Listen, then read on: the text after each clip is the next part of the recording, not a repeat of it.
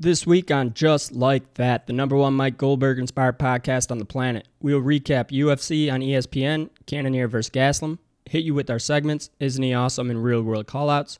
And last but not least, we'll preview UFC on ESPN, Barboza vs. Chikadze. Here we go. It's in! It's in! It's over! Just like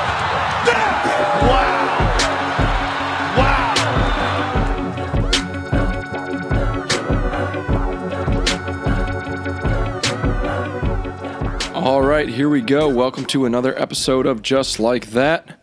We have a full episode with a preview and a recap and our segments. But before we get to any of that, we'll start things off as we always do with our take of the week. So, Ryan, as always, take us away. All right, this week we got. I, I'm tired of hearing about Kayla Harrison. Once she beats somebody that uh, that is actually, um, I don't know, half of anybody that's fighting in the UFC 145 division, and that's not saying much because the 145 division is weak as hell, but the PFL 155 division is even that much weaker. And yeah, she's beating up these girls, impressive, whatever, but they're absolutely nowhere near her level or anyone's level. They wouldn't cut in any other organization. They're 155ers. There's not that many of them. And uh, I just think this whole hype train on the Kayla Harrison stuff is just too much too soon. Like they're talking about she's the only one to rival Nunes. Like they, a lot of people think she could beat her and stuff like that. I'm telling you this right now. Nunes could fight her at 155 and she'd absolutely destroy her. Like I, I know they're training partners. I'm sure Nunes just works her in the gym. I get it. She can wrestle, but I mean it's MMA. We got got to do the stand up and stuff. Uh, we don't know about Kayla Harrison on on the feet, especially against someone like Nunes. So I'm just I'm tired of hearing about it for now. I'm with you on that. I was kind of workshopping something like that last week after we watched we watched PFL. Well, not together, but right before, literally moments before we started uh, recording. And uh, yeah, I was kind of trying to go through something in my head there, something along those lines, to where it's like. And then, well, it went on this whole week. I'm assuming you probably saw DC saying that, which DC is just a goon on ESPN, but I'm assuming you saw DC saying something, I think, today about he doesn't know if anybody in the world can beat her. And it's like, she hasn't fought anybody yet. She definitely, I mean, we don't even know if she has stand up because she just shoots right away. She does, she, you hardly see her throw a punch unless she's on top of a girl. And she hasn't fought anybody that anybody's ever heard of. So, if nothing else, they're just rushing it. Why? It's even, it's even like, why would she even leave the PFL? It's a free, easy million dollars. She's fighting nobodies. Um, she's basically the face of the league. So, yeah, I don't know. It's like a weird situation. Plus, she's Nunes's training partner, so there's not really an incentive to fight her. Um, I just like to see her fight somebody somewhat reputable. You know what I mean? Yeah, I mean, here you said that uh, that um, we don't know if she can, you know, strike because she just shoots for the takedown right away. But I mean, I think that tells us everything we didn't know. Um, she can't strike because if she could, she wouldn't be immediately shooting for the takedown. Um, I mean, she'd at least use some striking to set up the takedowns. But nope, she goes straight to the takedown. She's not comfortable being on the feet. She's not a striker. She's got a lot of work to do there before she, you know, can be considered anywhere near Amanda Nunes or anybody else. I mean, she's basically like Ronda Rousey, you know, the second coming of Ronda Rousey as far I as think you're like, right. every everyone's saying she's, you know, can beat any male, like she can beat males, she can beat any female. Like, no, she's not, and she's judo. You know, she's a bigger Ronda Rousey. It's and it's you know she's gonna get exposed the same way Ronda Rousey was. Um, as soon as she takes a step up in competition. But also, you said, why would she leave the PFL? It's a free million dollar check a year. They're basically just handing it to her at the beginning of the season. But I think the PFL is kind of tough to sustain long term throughout your career. You got to fight what three or four times in basically like eight months or something, Yeah, which is something like insane. that. So. I don't, I don't know how many years you could do that back to back, fighting four times in eight months, and you know, do it again year after year. You know. Yeah, I think you're right there. Uh, one thing you hit, I think you hit the nail right on the head. Uh, she's like the PFL Ronda Rousey. I think that's a perfect comparison where she has one unstoppable move and um, same background, same discipline, same type of opponents, and uh, until she gets a legitimate, well-rounded fighter in there, we're it's ju- this is all we're going to see out of her. Yeah, definitely.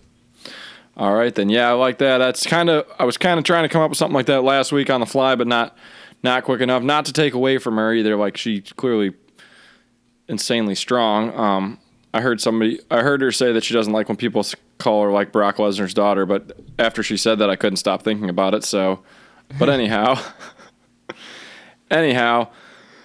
Move on to my take of the week here. My take of the week is directly correlated to this week's fight card, and it is simply the UFC has too many fighters on their roster because I don't know who half these people are.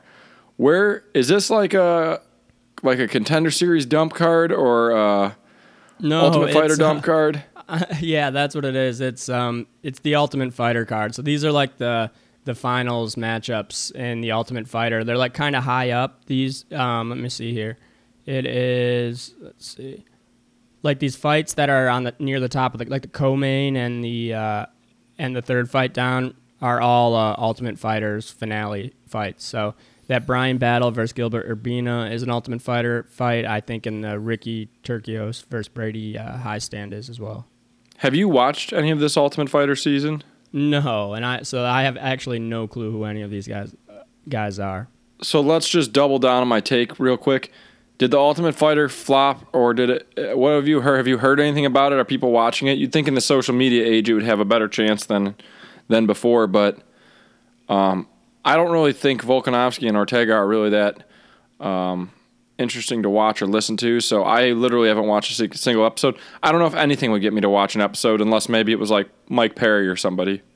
Yeah, I mean, I think it's probably a flop. I mean, I don't know. It's ESPN Plus. How many people are even going on there and actually watching stuff besides live sports? I don't think many are.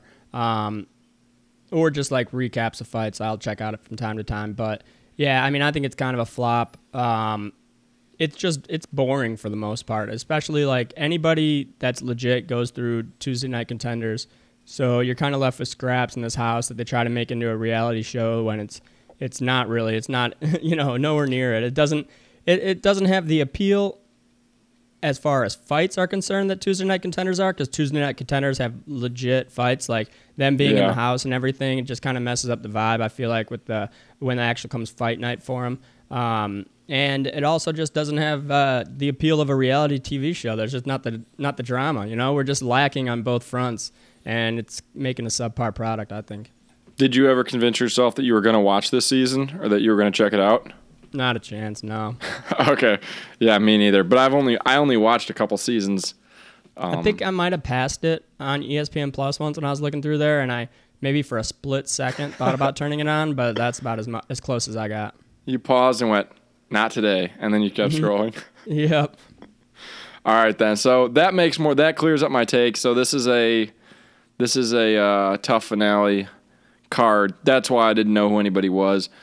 Um, all right, that makes my take a little less hot, a little less of a steamer, and a little more of a. I just didn't do my research. But either way, we can move on to what's It's up not great. It's not great regardless. So back to back. Let's be honest. Like you said, this has been a kind of a tough run. And I checked. I thought maybe we were leading up to a big pay per view. Our next pay per view is not till September 25th. Is that? Am I right on that? I think so. Yeah, I think Ortega of a, Volkanovski. a big gap in th- these ones. We've been getting them like pretty much every month, but it seems like Well, like we get them on back to back weeks. I think. Oh yeah, recently. Yeah. Well, we got we got Ortega Volkanovski, and then the next week we have another pay per view. I'm pretty sure. So it's like September 25th, and then it's like uh, October whatever first or whatever, something crazy like that. So. October second, it looks like is Santos versus Johnny Walker. Thiago Santos for Johnny Walker. Oh. So it's probably a, a just Maybe a it's a one week, after gap. that. I don't know. They're all close together though, but yeah, it's been kind of a crazy. Uh, we're going through a little bit of a rough patch here with our uh, our card depth, but that's not to say this card last week didn't have some insane knockouts and some good some good fights. So um, we'll le- segue into that then with uh, our card last week. Uh, we'll go over our um, main event: Jared Cannonier versus Kelvin Gastelum. Uh, your guy Gastelum, um, Jared Cannonier. Cannonier ended up getting the five round decision. Pretty good fight. I thought this is the best Kelvin's looked in a long time. And if he didn't get caught a couple times, I don't know that. I thought it was a pretty clear win for uh, Cannonier, three three rounds to two. I saw more people than I expected who thought Kelvin won.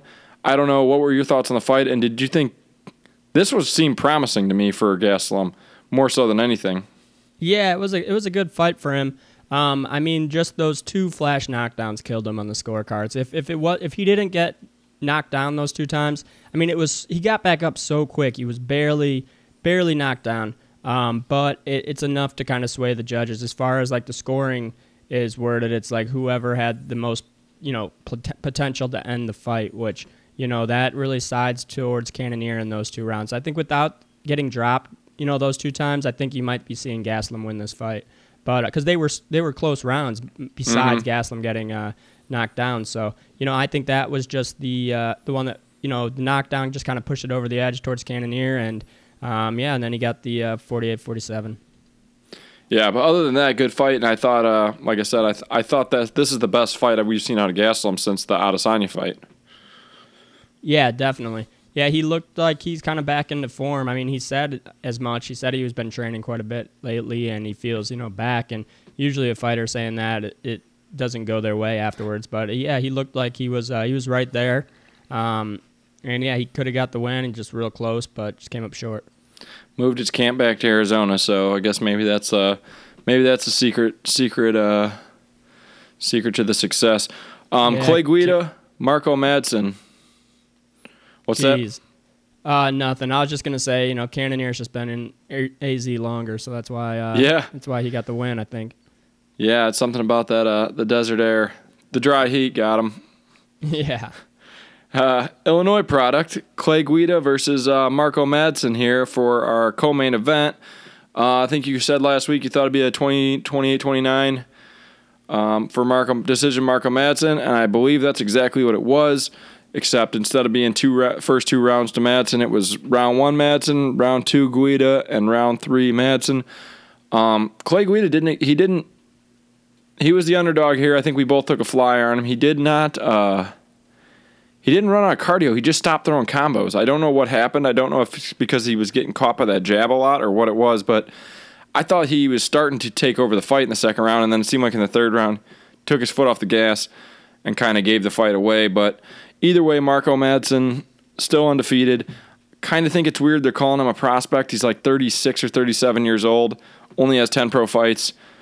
I don't really know. Time's kind of ticking for him, but either way, Got the win against uh, Clay Guida, which is always tough. Um, what did you think of that fight? Yeah, I mean, I thought Clay Guida did enough to get the get the decision victory here. I mean, it was a, was it was a close it was a close fight. Um, one judge it was a split decision. One judge scored it for uh, for That's Guida. True. Um, one judge scored it 30-27 for Madsen, which I thought was a little crazy, and uh, one judge scored it 29-28 for Madsen. But um, I mean, honestly, I thought you know round one, everybody said that was clear Madsen round. I don't I don't think so. I thought, you know, Madsen did land more volume, true, but Guida landed the uh, you know the better strikes. He actually he dropped clipped, into a knee. Yeah, he dropped him, and I think he would have been completely dropped if he kind of fell into Clay Guida's knee. That's and true. I think he kind of held him up. I think he would have been completely dropped if Guida wasn't there to kind of break his fall. And uh, you know, I think it visually it might have looked better for the judges, and they might have gave him that round. But and then in round two, I thought he could have gave to Guida as well. Um, I thought in round two, um, he Guida landed the more damaging shots once again. I think the volume was closer, the strike total in that one than round one. And Guida clipped him pretty good. Almost dropped him, didn't. It kind of buckled his knees though. Some really good knees. combos is what he, he had. Yeah, exactly. And I thought you know Guida was landing the more damaging shots. They had the uh, better potential to end the fight in rounds one and two. So um, I think I think I would have gave it to Guida. Um, but you know, what are you going to do? It's a close fight. Yeah, and I don't think uh, optically Guida's probably not going to get too many close fights like that because he's just kind of got that caveman style that's not always visually appealing. But yeah, he did he did drop him to a knee in that first round. He seemed like he was always getting the, landing the better, the more damaging combinations. But I guess octagon control and all those secondary things maybe played into a effect when they're really not supposed to as long as you could have as long as there's an edge on the damage. So yeah, they're not supposed to, but visually the judges still lean towards the person putting the forward pressure on. Marco Madsen was the one moving forward, and you know Guida was kind of uh, on the retreat most of the fight. Yeah, either way, pretty good fight. Classic Clay Guida. Uh, classic Clay Guida performance. The guy's like 40, but he's still uh, pretty much got an endless gas tank. And uh, another win from Mark Madsen. Maybe we'll see him in another three years. Who knows? Um, Parker Porter, Chase Sherman here. This was uh, was this our? I don't know. This was somewhere on the main card, somewhere up there, way up on the main down. card. But uh, yeah, so I actually took a flyer on Parker Porter.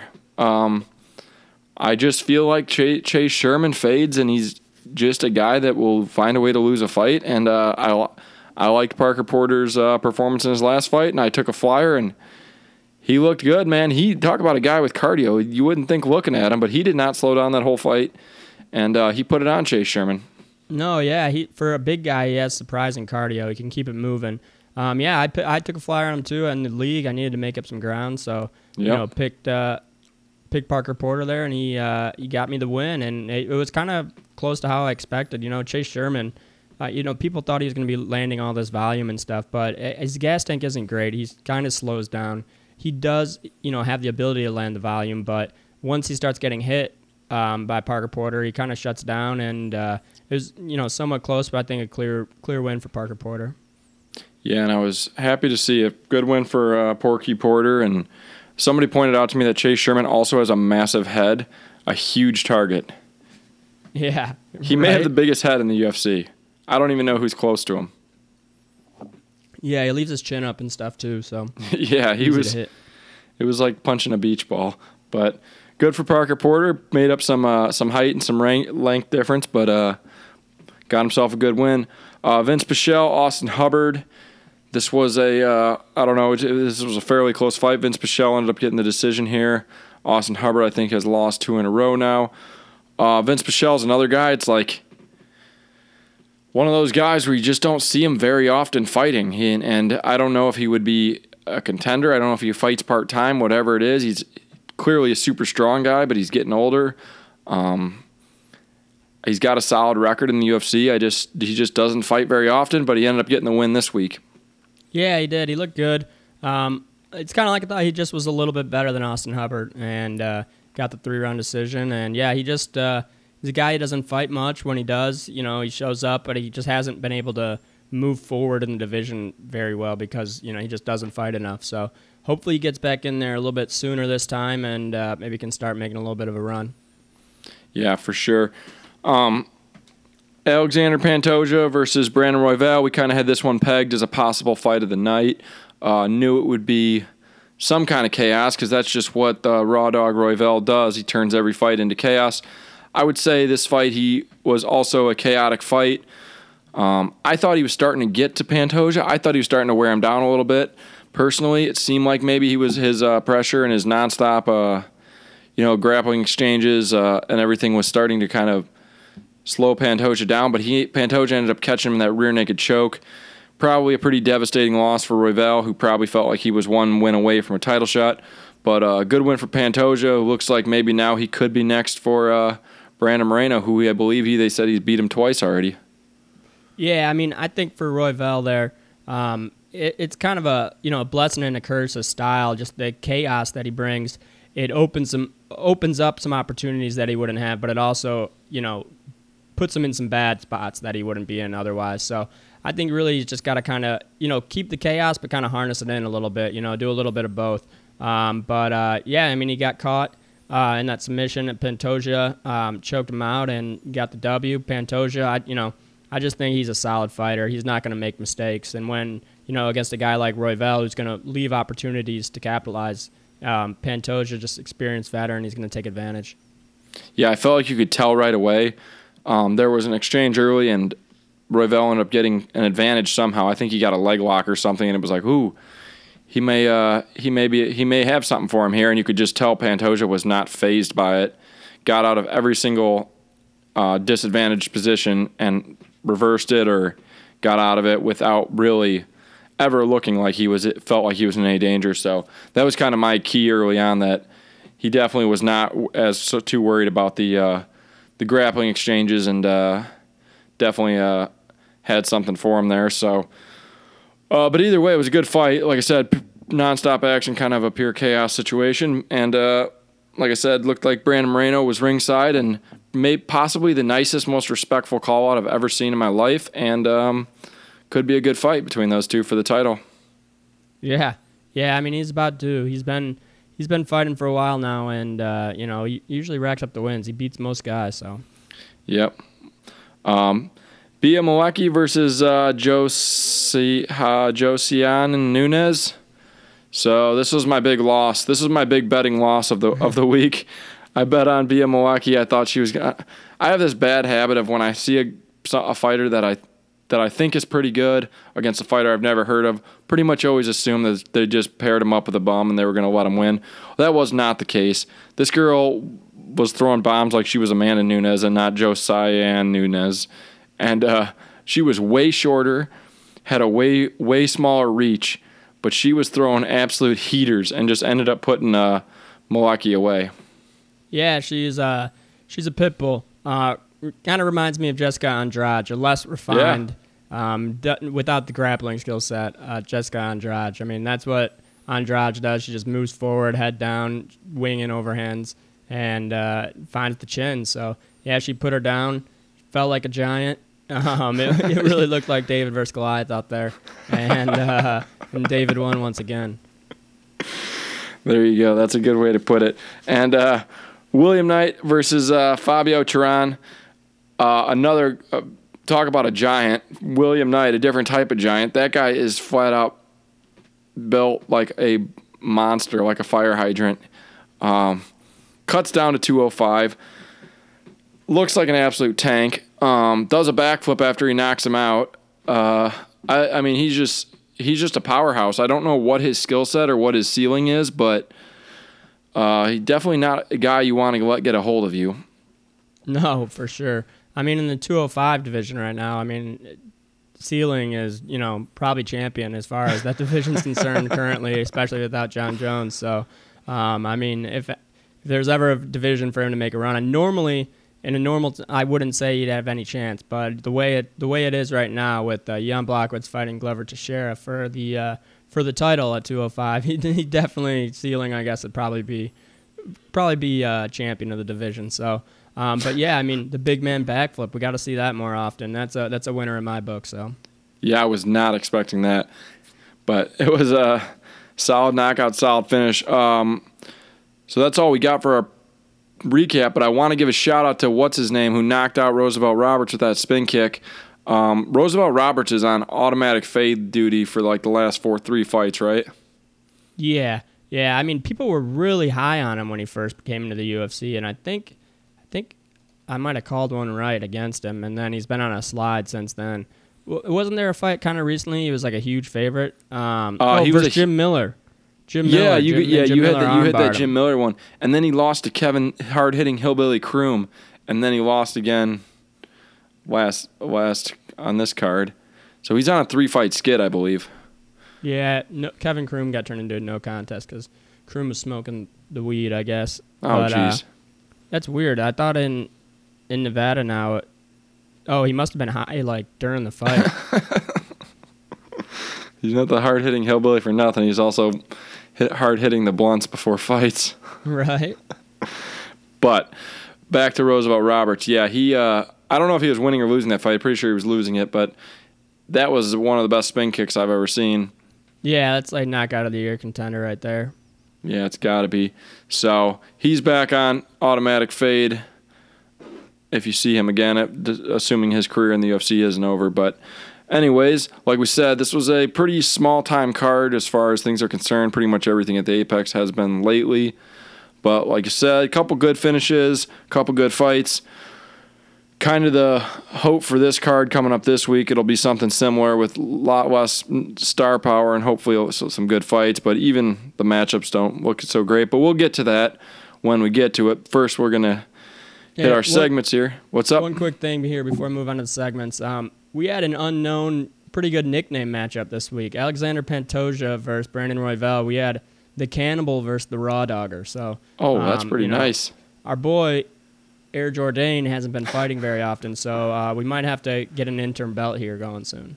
Yeah, that would have been a good one. I, I didn't even know that was his nickname, the Cannibal, until the fight. Um, I'm surprised they let R- Royval be the raw dog, but it's I mean it's kind of gone smoothly ever since. The first time I heard it, I was like, okay, there, there's no way they're gonna let this go on. I mean, they made Mike, White, White Mike Tyson change his name.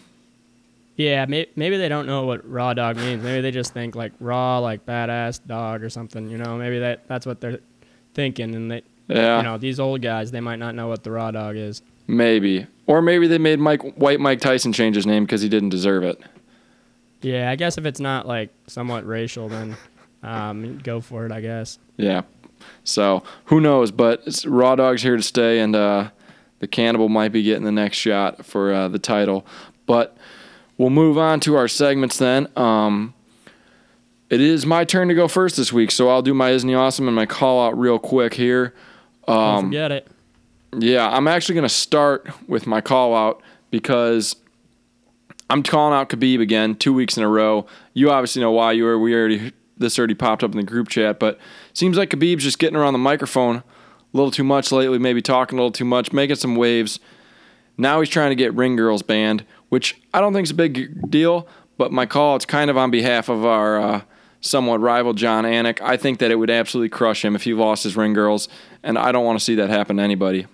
So I don't care really that they made Khabib uncomfortable. I think that's kind of weird for a 30 year old man to get uncomfortable around a scantily dressed lady, especially something so common as like a ring girl. But and I don't think they're hurting anybody. They get jobs, whatever.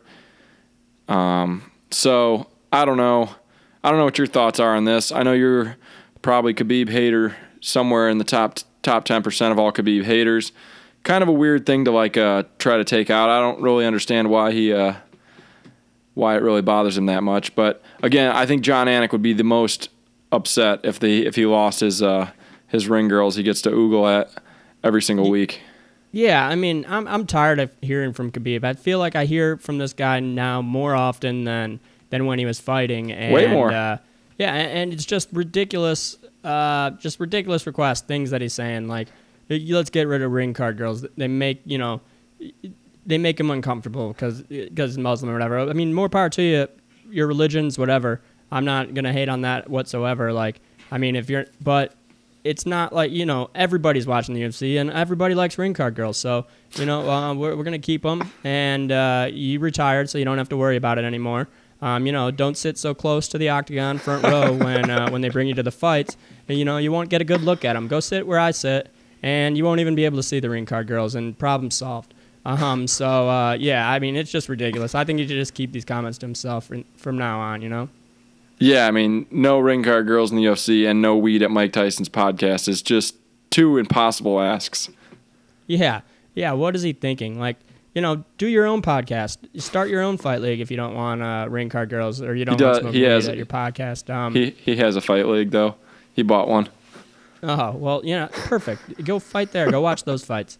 I mean, go yeah, go to KSW or whatever they have over there in in Russia if you want. You know, no ring card girls or whatever.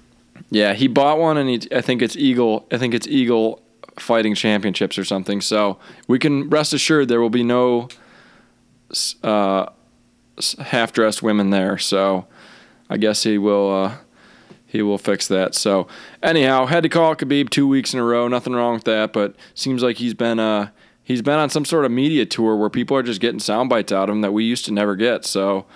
Um, I guess maybe we'll hear more. It seems like it seems that way, but I'll move on to my Isn't He Awesome doing things backwards this week. Um, this is also kind of like a complex.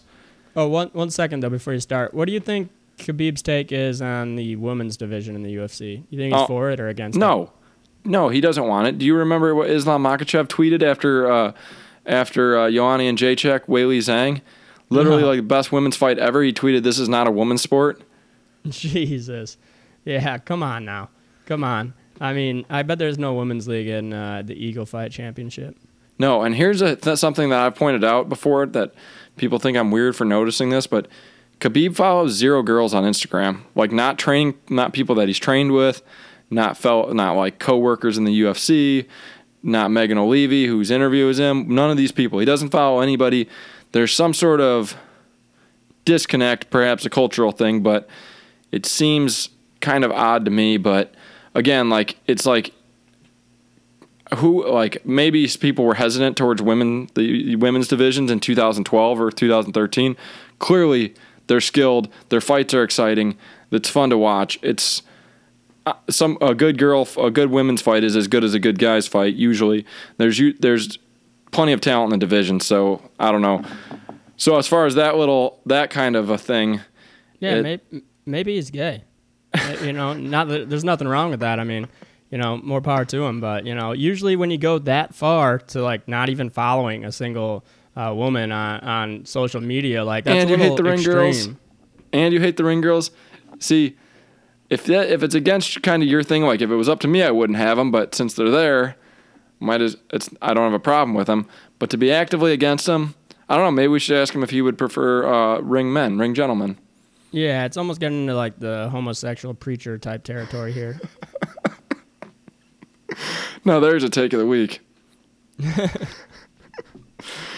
All right, we're gonna have to we're gonna work have to workshop that one a little bit, but I'll move on to my isn't he awesome, or yeah, my isn't he awesome. But it's also kind of a call. This is this is a real cluster. If you thought that that was kind of like convoluted, I have an isn't he awesome for Ali Abdelaziz and Ariel Helwani at the same time. Two guys I do not like either one of them particularly. Okay, so here's my here's my isn't he awesome for Ali. He tried to get Ariel fired from ESPN numerous times. Just has an absolute grudge against him, will not let it go. Tried to ruin his whole life. I think that's kind of funny. Whatever. Well, didn't Ariel, on the other hand- to ruin his life. I don't know what the beef is. Do you know what that why they hate each other? I'm pretty sure Ariel was big on that story about him being uh, a Oh. terrorist in Denver and broke that. I could see that. But see, here's my here's my shout out for Ariel is that he's got this new show. Well, his old show, he's got it back. And I think he's airing things out in kind of a fun way. Like I again, he's a he's a knucklehead. He's a he's kind of like a drama queen. He's kind of like a Perez Hilton of MMA, but he is telling a lot more in-depth stories. He is sh- like a lot more we're getting a lot more details about what's going on and he has all the drama. He still has like he has the game by the balls because look at his lineup every day of five guests, always top top of the line. Whoever he wants to talk to, he talks to. So, but anyhow, so he's trying to crush the beef with uh with Ali. Ali's still trying to ruin his life. I think that's hilarious. I didn't I don't know why Ali hates him so much, but he's banned all his fighters except Kayla Harrison from going on his show. I think maybe he's talked to Khabib once.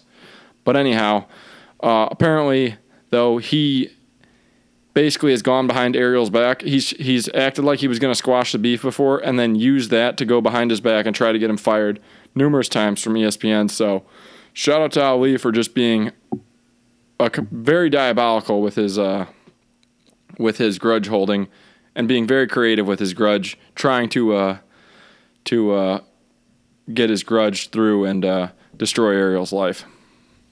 Yeah, for real. I mean, Ali, you know, he went from, you know, confidential informant for the FBI to n- number one MMA manager. So, you know, Yeah. that's quite quite the tale he's uh, he's worked his way in there. I'm not sure if that if that has anything to do with it. I mean, I think there's beef in between like uh, I bet Conor. I bet and I bet Ariel constantly on his knees for Conor during those, all those years probably didn't help. is it like an uh, Israeli versus Palestinian Palestinian thing? You think?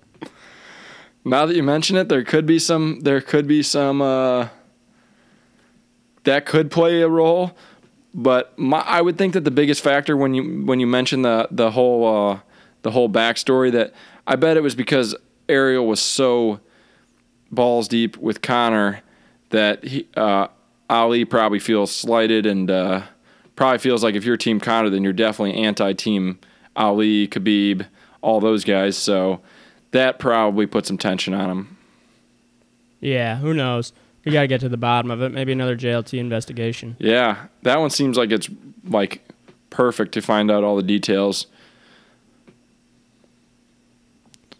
Maybe we'll get to the bottom of it eventually. Yeah, trying to read some forums here, but they don't got much good stuff. Either way, though, the beef is the beef is still ongoing. Ariel uh, Ariel said that if he wanted to squash it, he would, but it doesn't sound like that's an option. So, to be continued. No. Also, Dana also tried to ruin his life at ESPN. So who wasn't trying to destroy his life at ESPN? Right. I guess it's just a matter of time. I'm surprised they only cut his pay five percent, and you know, I mean, sounds like almost everyone involved with the UFC didn't want him there. So Sounds like Ariel's problematic. I mean, where there's smoke, there's fire, right? A lot of smoke. A lot of smoke. All right, that's all I got this week. What do you got this week for uh, shout out and call out? All right. Shout out. We got uh, the GOAT, Artem Lobov, is back. The GOATs can't stay retired for long.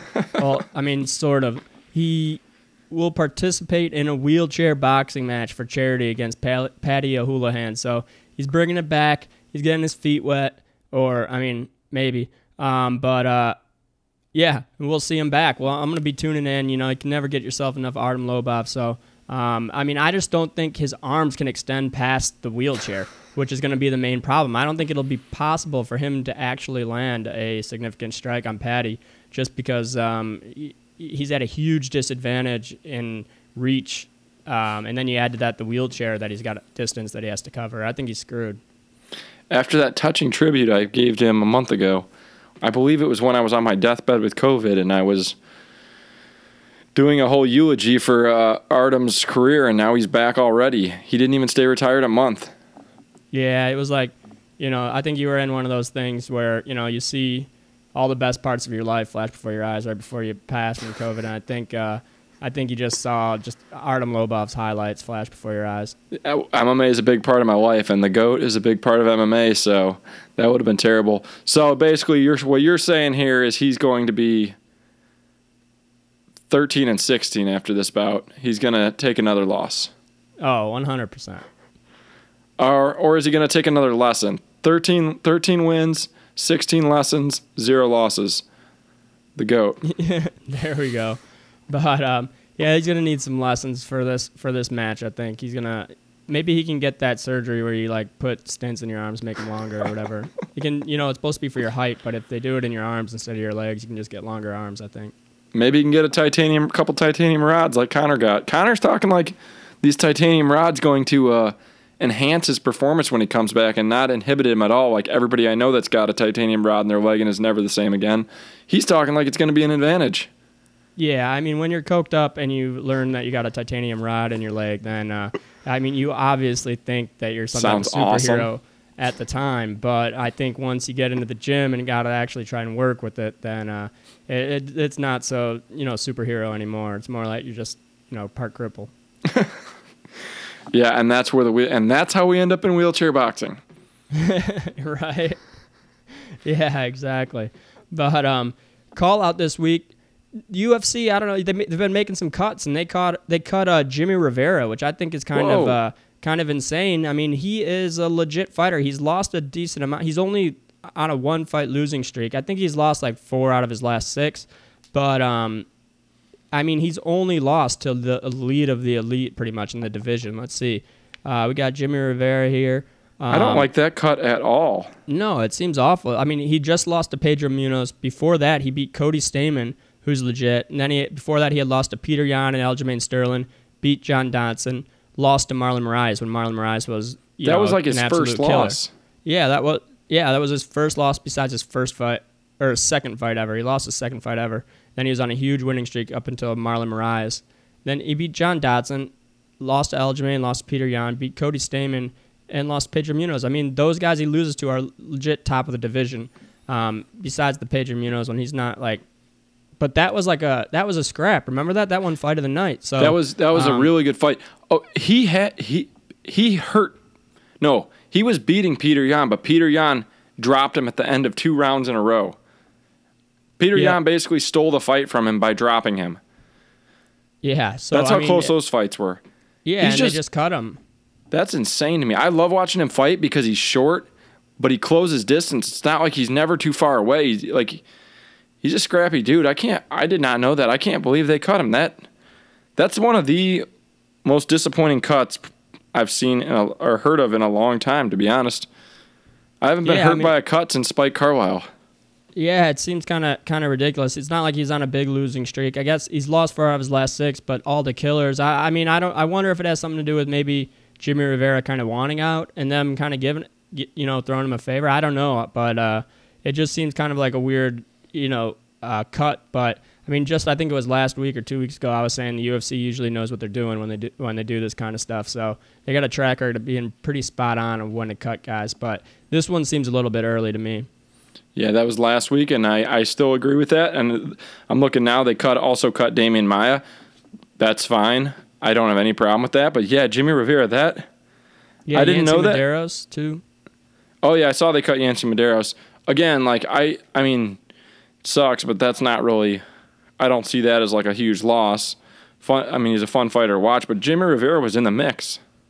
Yeah, yeah. I don't know. Maybe maybe he was on kind of a big contract. Maybe it's a maybe it's a money dump. I don't I don't know. He was, I think he was a two two division champion in uh, in WF, or was it? No, that wasn't world. That wasn't him in World Series of Fighting. That was Mar- Marlon Moraes, I think actually. But um, he was on a huge winning streak coming out of uh, I think Bellator before he came to the UFC. Or he fought all over. Fought Bellator, WSO, WSOF, and a few other organizations. So maybe he had a decent sized contract they're trying to cut. I mean, that's the only thing I can think of. Um, uh, it seems a little crazy to me. Yeah, disappointing. It's disappointing. He's a he's a fun fighter to watch. Yeah, definitely. All right Oh, then. it looks like I guess it looks like he finished out his contract and then they removed him from the roster. So I guess they're it could maybe it's a UFC thing, maybe it's one of their maybe it's a money dispute and they're just like cutting him kind of for the upper hand or who knows, we'll see. Yeah, like I said, disappointing. I hope whatever it is they work it out because he's he's kind of like a he's kind of like one of those one of those guys. I I'm always happy to see his fights, so or always happy to see him on a card. So hope they figure that out, but I guess we'll see. Hey, eh, did you watch the uh, the Taliban dancing to Drake video I sent in the uh, in the group chat earlier? No, I did not watch that yet. I was Dude, I love that video. If you guys haven't seen it, check it out. Eh, dude, cracks me up. I was gonna ask last week if it was too early to call it the Taliban or if we're not that kind of podcast. I mean, I don't know. Sounds like you're I- shouting them out almost, and that'll really get us in trouble. I'm not shouting them out, but it's a good video regardless. I mean, it's it's kind of ridiculous. They're they're dancing to what is it? In my feelings, I think, and they're going they're going crazy. There's a dude like thrust like squats and he's thrusting back and forth with an AK. Uh, it's it's hilarious. They're all dancing around with guns, but. It, I'm gonna kind of spoil it for you guys when you watch it, but I guess they're not actually dancing to Drake, but they're doing moves that definitely look like they could be dancing to Drake, and uh, I guess it's just dubbed over. But Oh, that's too bad. They, Um, mixed, they missed a, uh, a huge opportunity though. You know, they put it in. They would made them dance to "In My Feelings," but I just think God's plan would have been so much better. quite it would have been much more fitting. I would I was gonna say it's if the video was real, I would say kind of going against their own thing, like embracing Western culture, but I guess it's not uh not the real scenario, unfortunately. Maybe they'll get there. I saw them uh, pumping iron in the in like the uh, Kabul capital weight room.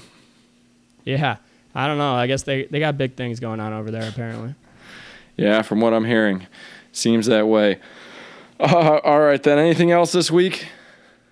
Uh, I don't think so. Oh, Chris, quick quick one. Kris Moutinho scheduled to face Aaron Phillips in a second UFC fight. So they got the man another fight. Uh, I think it's a little bit easier competition. I don't know much about Aaron Phillips, but uh, you know, hopefully he can get a win on his record. He deserves it. He certainly doesn't deserve a knockout loss. Let's No. get him one back. Um, uh, one last thing for me: uh, Gaethje versus Chandler is confirmed as of today. That's going to be a sick fight. Yeah, definitely. All right, then we can move on then to our preview. Here we Who got. do you who do you like up? on that one though? Justin Gaethje, right? I don't know. I feel I my faith in Gaethje got rattled a little bit after the Khabib fight. I never thought he'd tap, but that's a, that's a different ball game. He's a white belt. He's a total white belt on the ground. I don't think he actually has wrestling skills anymore. I think he let them all atrophy away by never wrestling anybody, probably never training wrestling. I think with the right game plan, I think Chandler's probably far more well rounded than Gaethje. Don't you think so? I'm not saying I think he's going to win. I think Gaethje is Gaethje's power plus Chandler's uh, inability to recover when he gets hit really hard is a terrible combination. But I think Chandler's a f- far more well-rounded fighter. Yeah, I just I can't see Chandler in fi- over five rounds. I can't see Chandler not getting sparked at some point by Gaethje Gaethje's power.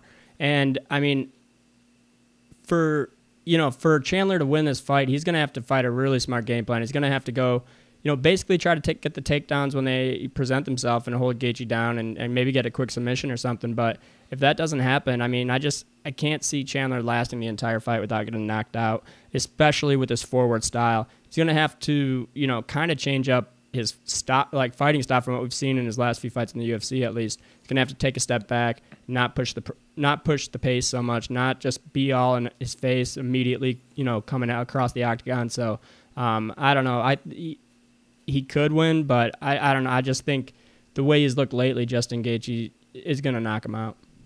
Yeah, uh, Chandler's almost his own worst enemy. The way he comes forward, exposes his own chin to throw his own, and he has to because he's shorter and he's trying to close distance. But you, yeah, a guy, a, a guy like uh, Gaethje, that's that's that's what he's that's what he's looking for. He's looking for your head on a tee, and he's and he's not going to miss.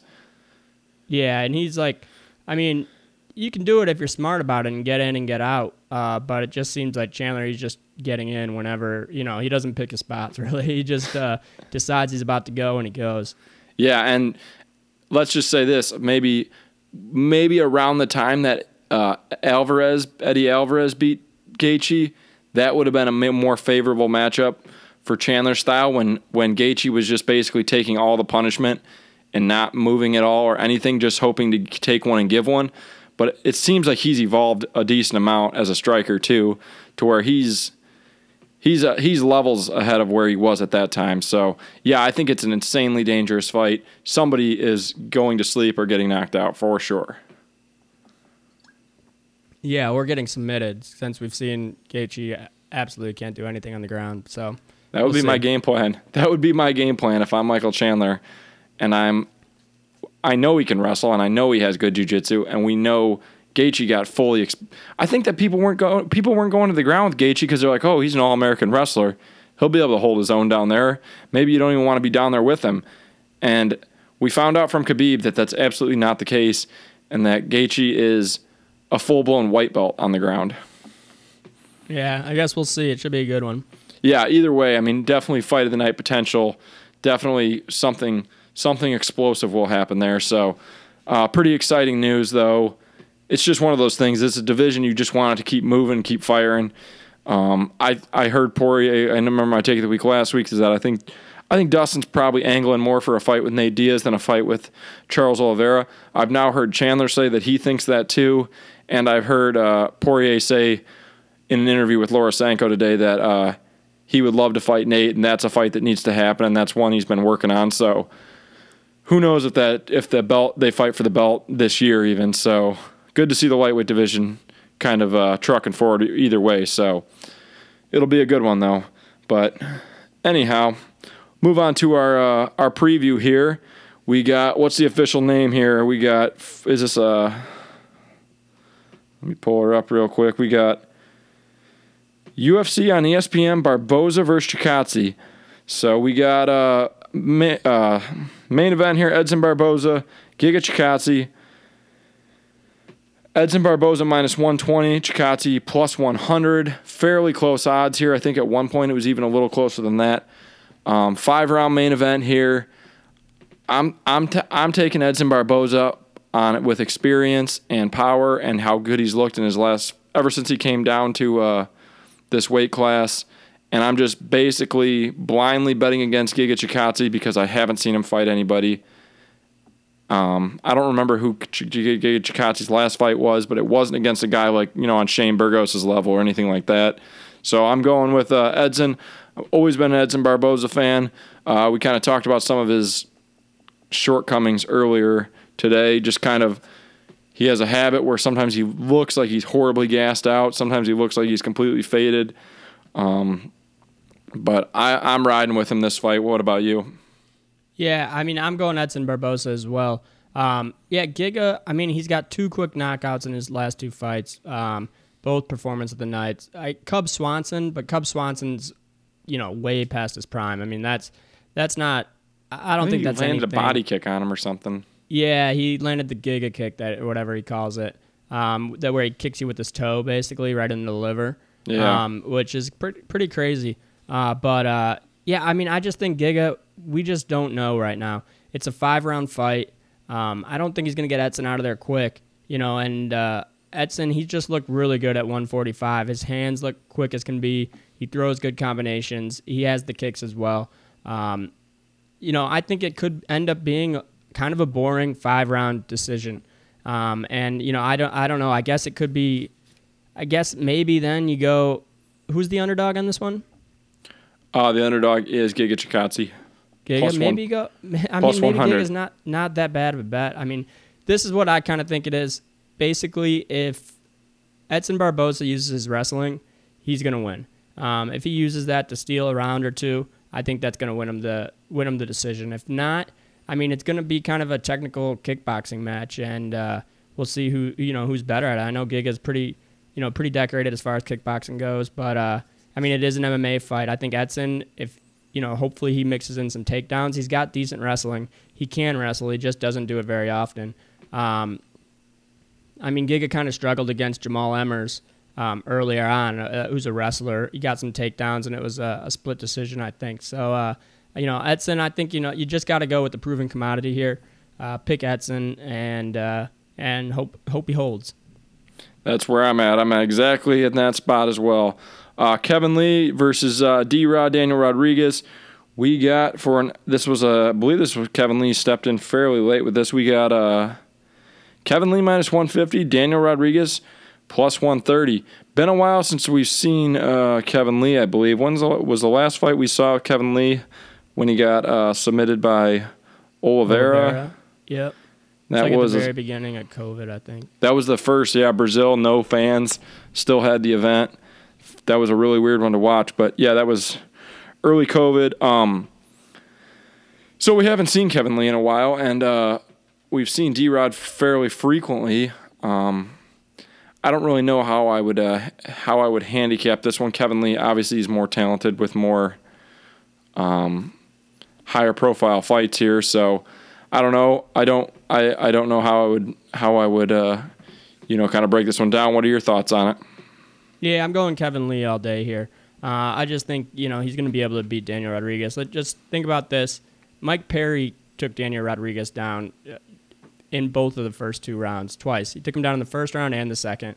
Um, Mike Perry is not a big welterweight.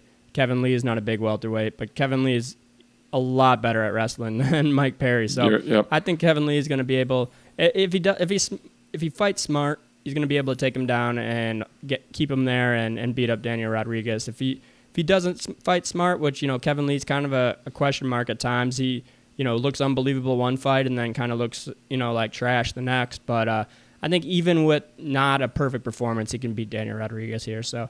Yeah, I think it's a decent line, minus 160 ish or something. I think I saw on Kevin Lee. So yeah, I'd be going minus 150. Yeah, I'd be going Kevin Lee all day on this one. All right, I like that. Uh, Gerald Meerschaert versus uh, Makhmud Muradov. We got Meerschaert plus 450, Muradov minus 600. They are basically just setting up Gerald Meerschaert to get murdered by up and coming prospects, I guess. Is that the way? Is that what you take away from this fight here? Yeah, I mean they don't do this guy any favors, do they? Um, they put him up against you know the, you know the next hardest guy every single time, um, and uh, you know he sometimes he pulls it through. So I mean honestly on this one, I'm thinking I'm either gonna pass on this one because I'm not betting. What was he again? Oh, minus Favorite. 600. I'm not betting minus 600 favorites. Like, you know, I don't, that's even too much for me to really put on my parlays. Um, and also, he's not really that, you know, not a completely proven product we got here. We got Gerald Meerschaert who will take advantage if he gets the fight into his realm on the ground. He he's deadly. He can, uh, you know, almost submit anyone there. So I think, you know, it's not insane to think that Meerschaert could pull this off. And at, at a line like that, I'm just going to put a small flyer on him. I'm not going to bet Muradov. So let's throw a small flyer on Meerschaert and uh, you know and hope he uh, pulls off a miracle again. All right, then. Yeah, I think that's all you can do with a price tag like that. Um, Abdul Razak Alhassan versus Alessio Di Chirico. Meerschaert. Mirror chart wins by decision plus a thousand. Oh wow, there you go. That's uh that's quite a flyer there. Um Abdul Razak Alhassan versus Alessio Di Chirico. We got um Alhassan plus 200, Di Chirico minus 240. So Abdul Razak Alhassan, what was he, 12 and 0, 11 and 0 before he had an ex- extended time out of the octagon, a couple years. Came back, I believe he's 0 and 2. He got knocked out cold by Khaos Williams and had a decision loss to Mounir Lazzez. So I believe that's what the fall in his stock has been. Alessio Chirico, though, we saw him fight. We saw him lose to Zach Cummings, right? Was that the last time we saw him fight? Uh, he beat uh, Joaquin Buckley uh, with Oh, the head uh, kick. knockout head kick. Yeah. Okay, so I don't I don't necessarily th- believe in Alessio Di Chirico. I also don't trust Abdul Razak Alhassan. So this might be a situation where I'd probably go underdog. Not saying I'm I got a big feel or I'd take a big bet on this, but maybe you have more to add to this. What do you think? Yeah, I mean, I, I think you just have to go. I think with uh, Alessio Di Chirico here. Um, it's just uh, Alhassan's like can't bet territory. He just he gasses. True. Um, I don't, you know, it doesn't seem like he's been doing much to to work on his cardio by any means, at least that I've seen in his recent fights. So, um, you know, unless he gets a quick knockout, which I guess could happen. Um, Trico here, he's been knocked out, you know, versus Khaos Williams, but Khaos Williams can hit really hard. And, uh, or no, that was Alhassan. Let me see here. I'm on the Yeah, Alhassan got flatlined by Khaos Williams. Yeah, Chirico, he's you know, he only really loses decisions. He hasn't been he's never been knocked out, so um you know, his chin holds up, so I think, you know, over uh, 3 rounds, I think you got to go Chirico here. All right, yeah, it was more so just the minus two twenty plus or minus, yeah, minus two forty price tag. I wasn't a big fan of. But Um, minus so 240 is not that bad against a guy who can only fight for a round and a half, you know, or Yeah. maybe even a round. It's about a round. I'm pretty sure he's about a he's about a three burst guy basically. He's got a he's got a couple he comes he starts hot. He fades a little bit, he comes on hot again, then he by the end of the first round he's pretty much done. So yeah, and you don't really want to bet on those guys, those Hail Mary punchers, so I see where you're coming from there. Yeah, a Hail Mary puncher who's kind of proven that he he never, you know, he never completes the Hail Mary at this point since his return to the Since UFC. yeah. I mean, 0 and 3, er, you know, pretty much. So, Yeah. No, you're right there. um, and then we got Sam Alvey versus Wellington Turman. We have Sam Alvey at plus 110, Wellington Turman minus 130. I this has happened to me more than once in my life and more than once in my career.